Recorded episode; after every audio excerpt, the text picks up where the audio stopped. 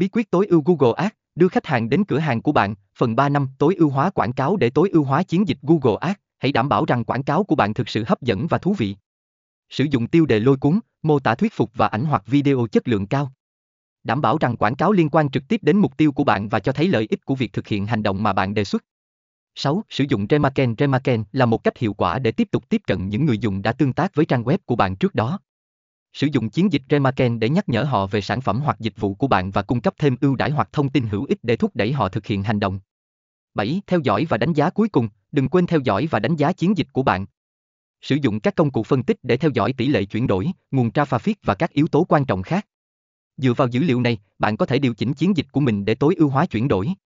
Trong kết luận, việc tối ưu Google Ads để đưa khách hàng đến cửa hàng của bạn đòi hỏi sự nghiên cứu, lập kế hoạch và theo dõi. Bằng cách tối ưu hóa từ khóa, quảng cáo và trang đích của bạn, bạn có thể tạo ra một chiến dịch hiệu quả và đưa khách hàng đến cửa hàng của mình một cách dễ dàng hơn. Hãy áp dụng các bí quyết này.